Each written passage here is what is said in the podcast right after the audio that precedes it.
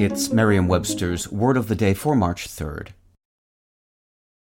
Hi there, it's Julia Louis Dreyfus. You may know me from my podcast called Wiser Than Me, where I talk to older women and get their wisdom from the front lines of life. I was amazed by how many people told me our show made them look forward to getting older, which is why I'm here to talk about season two of the show. Sally Field, Billie Jean King, Beverly Johnson, Ina Garten, Bonnie Raitt, just to name a few. All hail old women. Wiser Than Me season two is out now from Lemonada Media.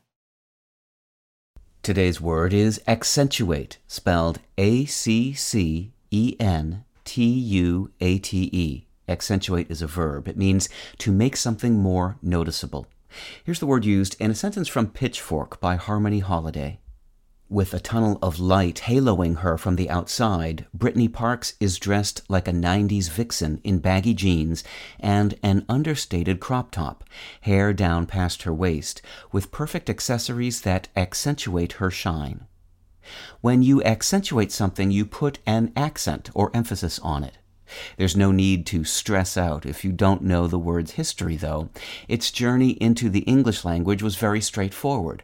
It comes from the Latin word accentus, meaning accent, which itself comes in part from cantus, meaning song, and since the early 18th century, its meanings haven't changed much.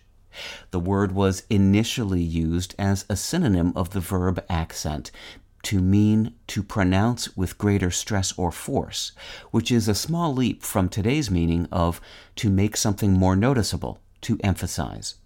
One excellent way to remember not only how to pronounce accentuate, but also its etymological connection to song is the classic and helpfully titled tune Accentuate the Positive by Harold Arlen and Johnny Mercer, which has been performed by such luminaries as Dinah Washington, Sam Cooke, and Bing Crosby and the Andrews Sisters. With your word of the day, I'm Peter Sokolowski.